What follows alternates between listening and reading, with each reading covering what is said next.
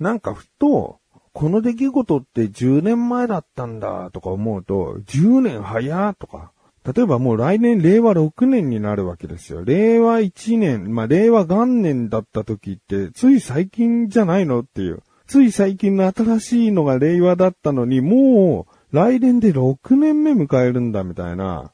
なんか、あっという間だよね。って、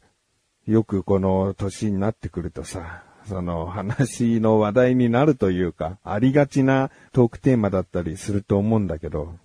これって、意外と自分がただ間の思い出を覚えていないから、最近のことのように思っちゃうんだよね。あれからもうこんな年経ってたんだ。つい最近のことかと思ったっていう脳の錯覚というか、うん、これなんでそう思うかって、僕たまにこう、なだらか向上心の、その過去配信文を見たりするんですね。見たりっていうのは、その2行で箇条書きでさ、話していることがこう書かれてで、第何回はこういう話してるよっていうのをバーっとこう遡ってたまに見たりするの。そうすると、それなりにちゃんとしたこう順序を経て今に至ってるなって思えるんだよね。だからどのそのトピックを見ても妥当な感想。ああ、そうか、これは7年前ぐらいか。あ、これはもう12年前かとか、そのままの、その、昔の話として受け入れられるんだけど、いきなり飛んで、令和元年ってさ、もう6年前なんだよ、みたいなことを言われると、うわ、もう6年経ったのかって、こう、思っちゃうね。その令和元年っていういきなり、こう、6年前のトピックをボンって持ってくると、その間を一気に思い出すわけじゃないから、つい最近のことかと思ってたなーって、えー、思わされちゃってんだね。うん。だから、年をとって時間が経つのが早いって、いう方結構多いと思うんですけど、僕、まあ、これ、これに関していろいろ意見も僕の中ではあるんだけど、その一つとしては、思い出を強く記憶していないからだなって思うんだよね。もうあれから10年ですよ、あれから20年ですよって誰かと話してる時に、こう出てきた時に、その10年間の細かな思い出を別に脳が全部綺麗に順序よく覚えているわけじゃないから、うん、早く感じちゃうんじゃない？すぐその思い出にたどり着くから。うん。まあ、小学校とか中学校の時はさ、その小学1年、小学2年、中学1年、中学2年、中学3年ってこの分かりやすい自分の年表が頭の中でビッて出るから、そのビッて出た時に、いやでも小4、小5、小6はこういうことあったからなーっていうのが、まあ、はっきりと思い出さなくても、思い出っていうのがずんとこう、挟まってる、収まってると思うんだよね。だから小1の時ってさーって、まあ中学生の時にね、小1の時ってさーって思っても、うわ、早いなーとは思わない気がすんだよね。なんかちゃんとその一瞬で詰まった小学校2年から中学2年までの思い出をボンってこう、えー、これだけ、えー、時を経たもんなっていうことを感じられているんじゃないかなって。うん。だから、まあ、別にね、時が経つのが早いなっていうことが悪いわけじゃないけど、結構ありきたりなトークテーマだから、それを毎回思う自分って、うん、なんかダサいな、みたいな。別に人から言われるテーマとしては別にいいんだよ。時経つの早くないですかって言われたら別にそれなりの会話をするんだけど、でも自分がそう思う、うわ、時が経つの早いなって思うのはなんかダサいな。うん、もう、その分の記憶が薄れてるだけなんだよと。記憶として残っていないだけなんだよって。うん。もう少し、こう、日々毎日過ごしている中で、強い思い出とかをきちんと挟み込んで記憶していれば、時が経つのは早いなって思わないのかもしれない。でも、それが正しいとも思わない。ちゃんと今を生きてて、今覚えなきゃいけないことを記憶している方が絶対いいから。過去の記憶って、過去に得た知識だったらちゃんと覚えてなきゃいけないかもしれないけど、思い出をしっかり覚えとくって、別に他の人にそんないい影響を与えないもんね。うん。それが間違った方向行くとさ、あの、過去の自分の話をした自慢話とかさ、昔はこうだったんだよっていうさ、ちょっとおせっかいおじさんみたいなトークテーマになってきちゃうじゃん。だから別に過去の思い出ってそんなに覚えてなくてもいいなとも思ってる。でもそんなに覚えていないと時が経つのは早いなとも思っちゃう。うん。だからまあ何が正解で何がスマートかみたいなのは難しいんだけど、でもね、時が経つのは早いなと思った時、今僕が話した話、思い出してみてください。ということで、いらない話をしてしまった自分がお送りします。菊池のなだらか向上心。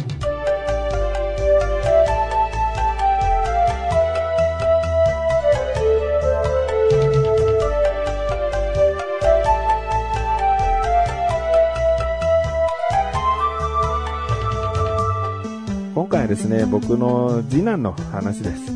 えー、次男を叱った話、もっとしっかりしてくれよと思った部分の話です。えー、ことの発端はですね、とある日に、次男と神さんと僕の3人で、次男のその皮膚科の病院に連れて行く日だったんですね。月1回、2回ぐらい、もう通っている皮膚科の病院だったんですね。だからもう、次男としても5年、6年ぐらいは通ってる病院なんですよ。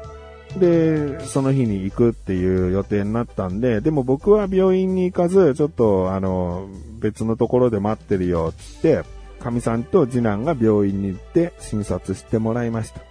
えー、その日の次男のテンションがですね、まあ比較的低かったんですけど、まあ朝からね、出かけるってなった時にそんなにテンション高くは最近なかったんで、まあまあ時間が経てばね、えー、いつも通りのテンションになるのかなと思って、で、病院が終わったのがですね、お昼過ぎだったんですね。で、お昼過ぎにまた合流して、次男になんか買いたい本あったら、本一冊買ってあげようかみたいな。本屋行こうかみたいな話をしたら、いつもだったら結構キラキラした顔で、うん、みたいな感じで、あったら買いたいみたいな。で、そういう風に言おうかなと思ったら、まあまあテンションがですね、朝のまんまというか、うん、暗いというか、うん、みたいな。うん、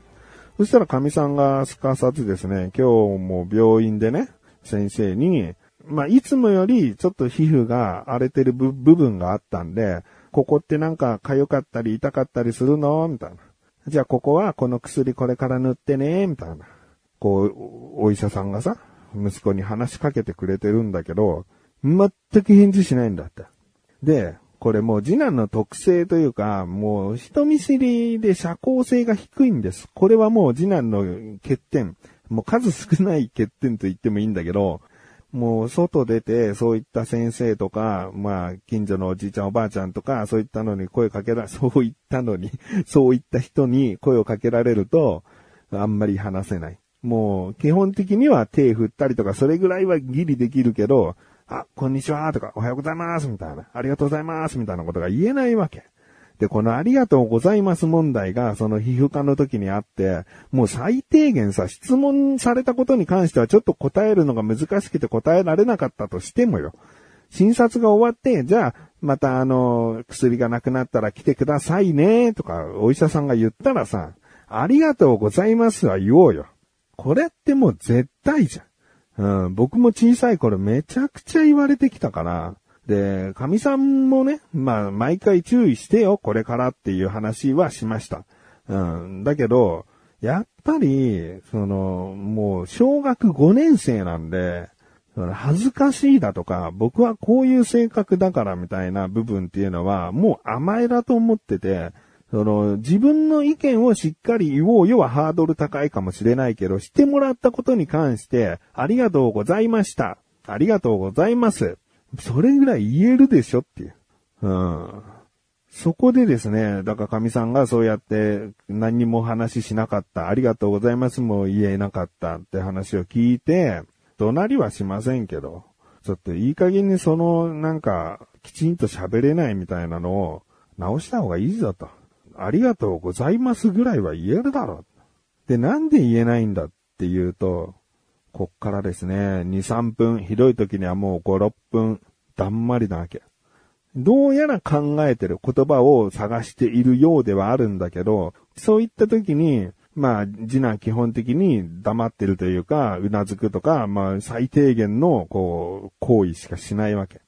あのさ、と。ここで今更ね、どんな言葉を探していいように言ったって、もうどうせバレるし、もう何もかも今正直にすぐそういう気持ちだったからっていうのをきちんと言ってくれないと、これすらも話している相手にとって不快感を与えちゃうよと。今この沈黙何なのともう最悪の最悪、あ今言葉探して考えているんでっていうことを言うぐらいはしてくれないと、この沈黙の時間、何を考えてるかわかんないよと。黙っていたいのか、本当に今何を言おうか考えているのか、何を今思ってんのって言ったら、考えてるとは言うんだけど。でも、その時、その、先生に、ありがとうございますが言えなかった理由なんていうのは、どうせ大したものじゃないと思ってる。めんどくさいとか、結局ママがありがとうございました言ってくれるから言わなくていいと思ったとか、もうその程度の部分でしょと。それを言ったら怒られるかもしれないとかじゃなくて、今、きちんとなんで言えないのかを、こっちは聞きたい。そしたら、もうちっちゃな声で、めんどくさいから、みたいな、ことを言ったわけですよ。もうそれがね、正直な思いなんだからしょうがなくて、で、こういったことっていうのは、結局ね、今、小学校5年生で君は身長が低くて、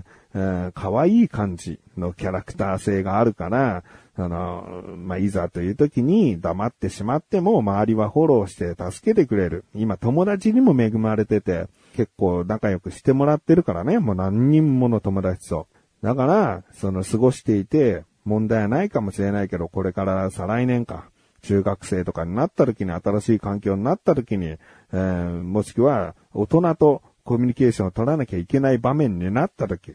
そこに毎回パパやママはいないんだと。その時にきちんと挨拶ができないような子だと、もうパパ心配だし、せっかく可愛らしい風貌だったり中身、考え方とか色々持ってるのに、愛想の一つも振りまけなかったら誰も相手にしてくれないよって。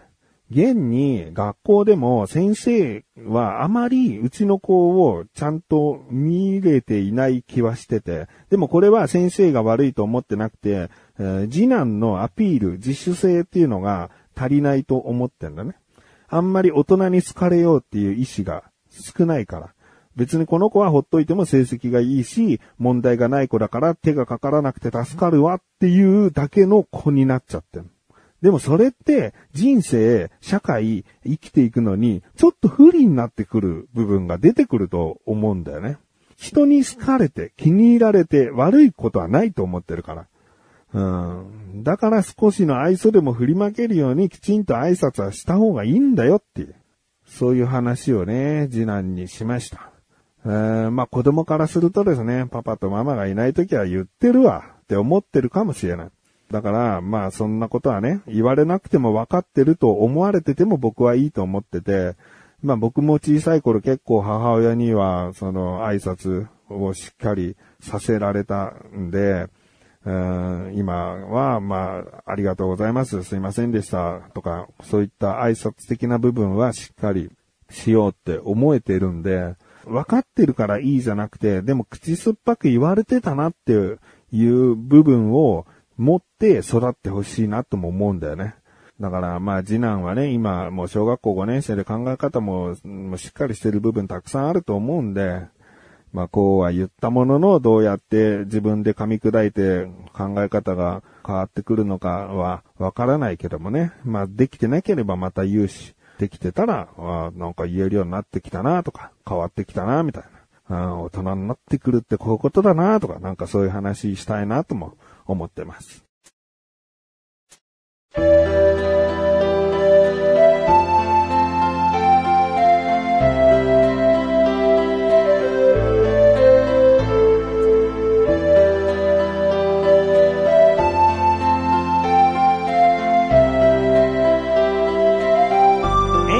そしてすぐお知らせです。このなだらかご写真が配信されたと同時に更新されました、小高菊池の小田カルチャー聞いてみてください。今回はですね、この番組でも数回前に話しましたが、とある飲み会に行ってきた話をですね、小高としております。他にはですね、小高から家の Wi-Fi が繋がらなくなった。そこで困った息子くんの話ですね。えー、気になるという方はぜひ聞いてみてください。ということで、なかなかご自身はまささやぶかしです。それではまた次回、お会いできくちしゃでしたメガネたまりでもあるよ。お疲れ様で